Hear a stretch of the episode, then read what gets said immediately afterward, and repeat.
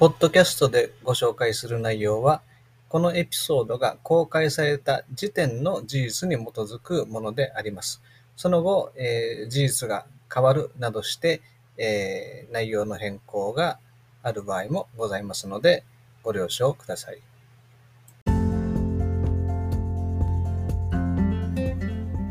こんにちは。開発や力丹の照屋です。えー、食品表示の一括表示の最後のところにですね、えー、製造者とか販売者などの項目があります。でここのところを、えー、どう表示したらいいのかというところで、え戸惑う方が、え結構いらっしゃるんですね。あの戸惑うのもあのよくわかります、え商品を製造すれば必ず販売をするわけですからその場合自分は製造者なのかあるいは販売者なのかどっちだろうと、まあ、製造販売者とすれば最も適した表現のように思われますけれども残念ながら食品表示基準では製造販売者という表示は認められていません。化粧品の場合はですね製造販売業という呼び方があるんですけれどもあのこれもまたですね読んだ通りに自然に解釈する意味とは若干違うんですね、え行政の用語というのは難しいです、えちょっと脱線しましたが、まあ、食品表示で製造者とするか販売者とするかまあそのどちらかになるわけですけれどもその商品を実際に自社で製造しているなら、一括表示では製造者になります。まあ、それを自社で販売もするんですけれども、表示上は製造者となるんですね。で、自社でその商品の企画をして、自社ブランドの商品として販売するけれども、その商品の製造は他社に委託していると、まあ、そういう場合は販売者となります。このように製造者と販売者が別々の企業である場合、えー、販売販売者がですね消費者や卸先に対して商品の表示に関する責任を負うということが製造者との間で合意ができているという前提で一括表示に記載する事業者は販売者というふうになるわけです。ただし、えー、ではその商品はどこの工場で作られたのだろうと、まあ、そういったことを消費者に知らせる必要はあるのであのいくつかの記載方法はありますけれども、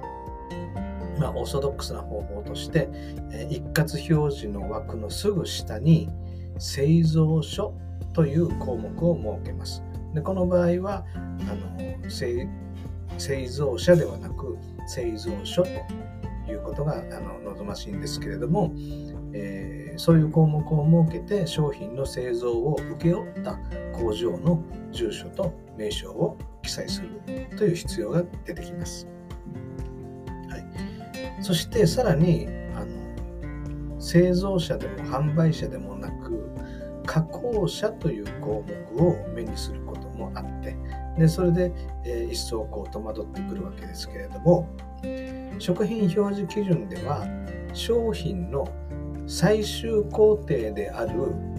内容物の重点包装ですね。それを行った事業者の所在地と名称を記載しなければならない。ということになっております。そしてえー、原材料や中間品に手を加えてですね何らかの手を加えてその性質をこう変化変化させる。例えば煮るだとか焼くだとかですね、えー、まあ、そういうあるいはあの他のものと混合するとか調味味をつけるとかですね。そういうふうに性質を変化させて、えー、の製品とする場合にはこれを製造というふうに呼びます。で、すでに、えー、加工され、あるいは製造された製品をこのバルクで仕入れて、で、その性質自体にはもう変化を与えるようなことはせずに、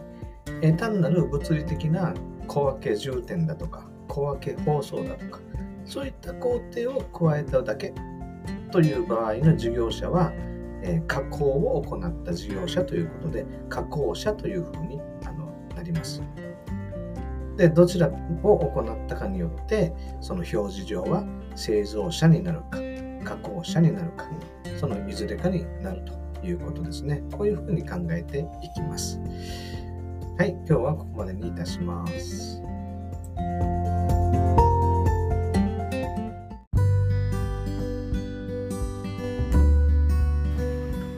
今回の内容を文字で確認したい方は、エピソードの概要欄に該当するブログの URL を貼ってありますので、そこからご確認ください。また、ご質問、ご感想は、ホームページのお問い合わせボックスからお送りください。その際は、ポッドキャストからの質問である旨を書き添えてください。一般論で答えられるご質問であれば、可能な範囲でポッドキャストからお答えします。ただし、業務の都合上、お時間をいただくことがあります。個別性の高いご質問や課題解決のご相談については、別途個別の応答をさせていただきます。なお、エピソードの更新は原則週2回、月曜日と水曜日です。その都度更新内容を Facebook、Instagram、Threads でお知らせしますので、こちらのフォローもよろしくお願いします。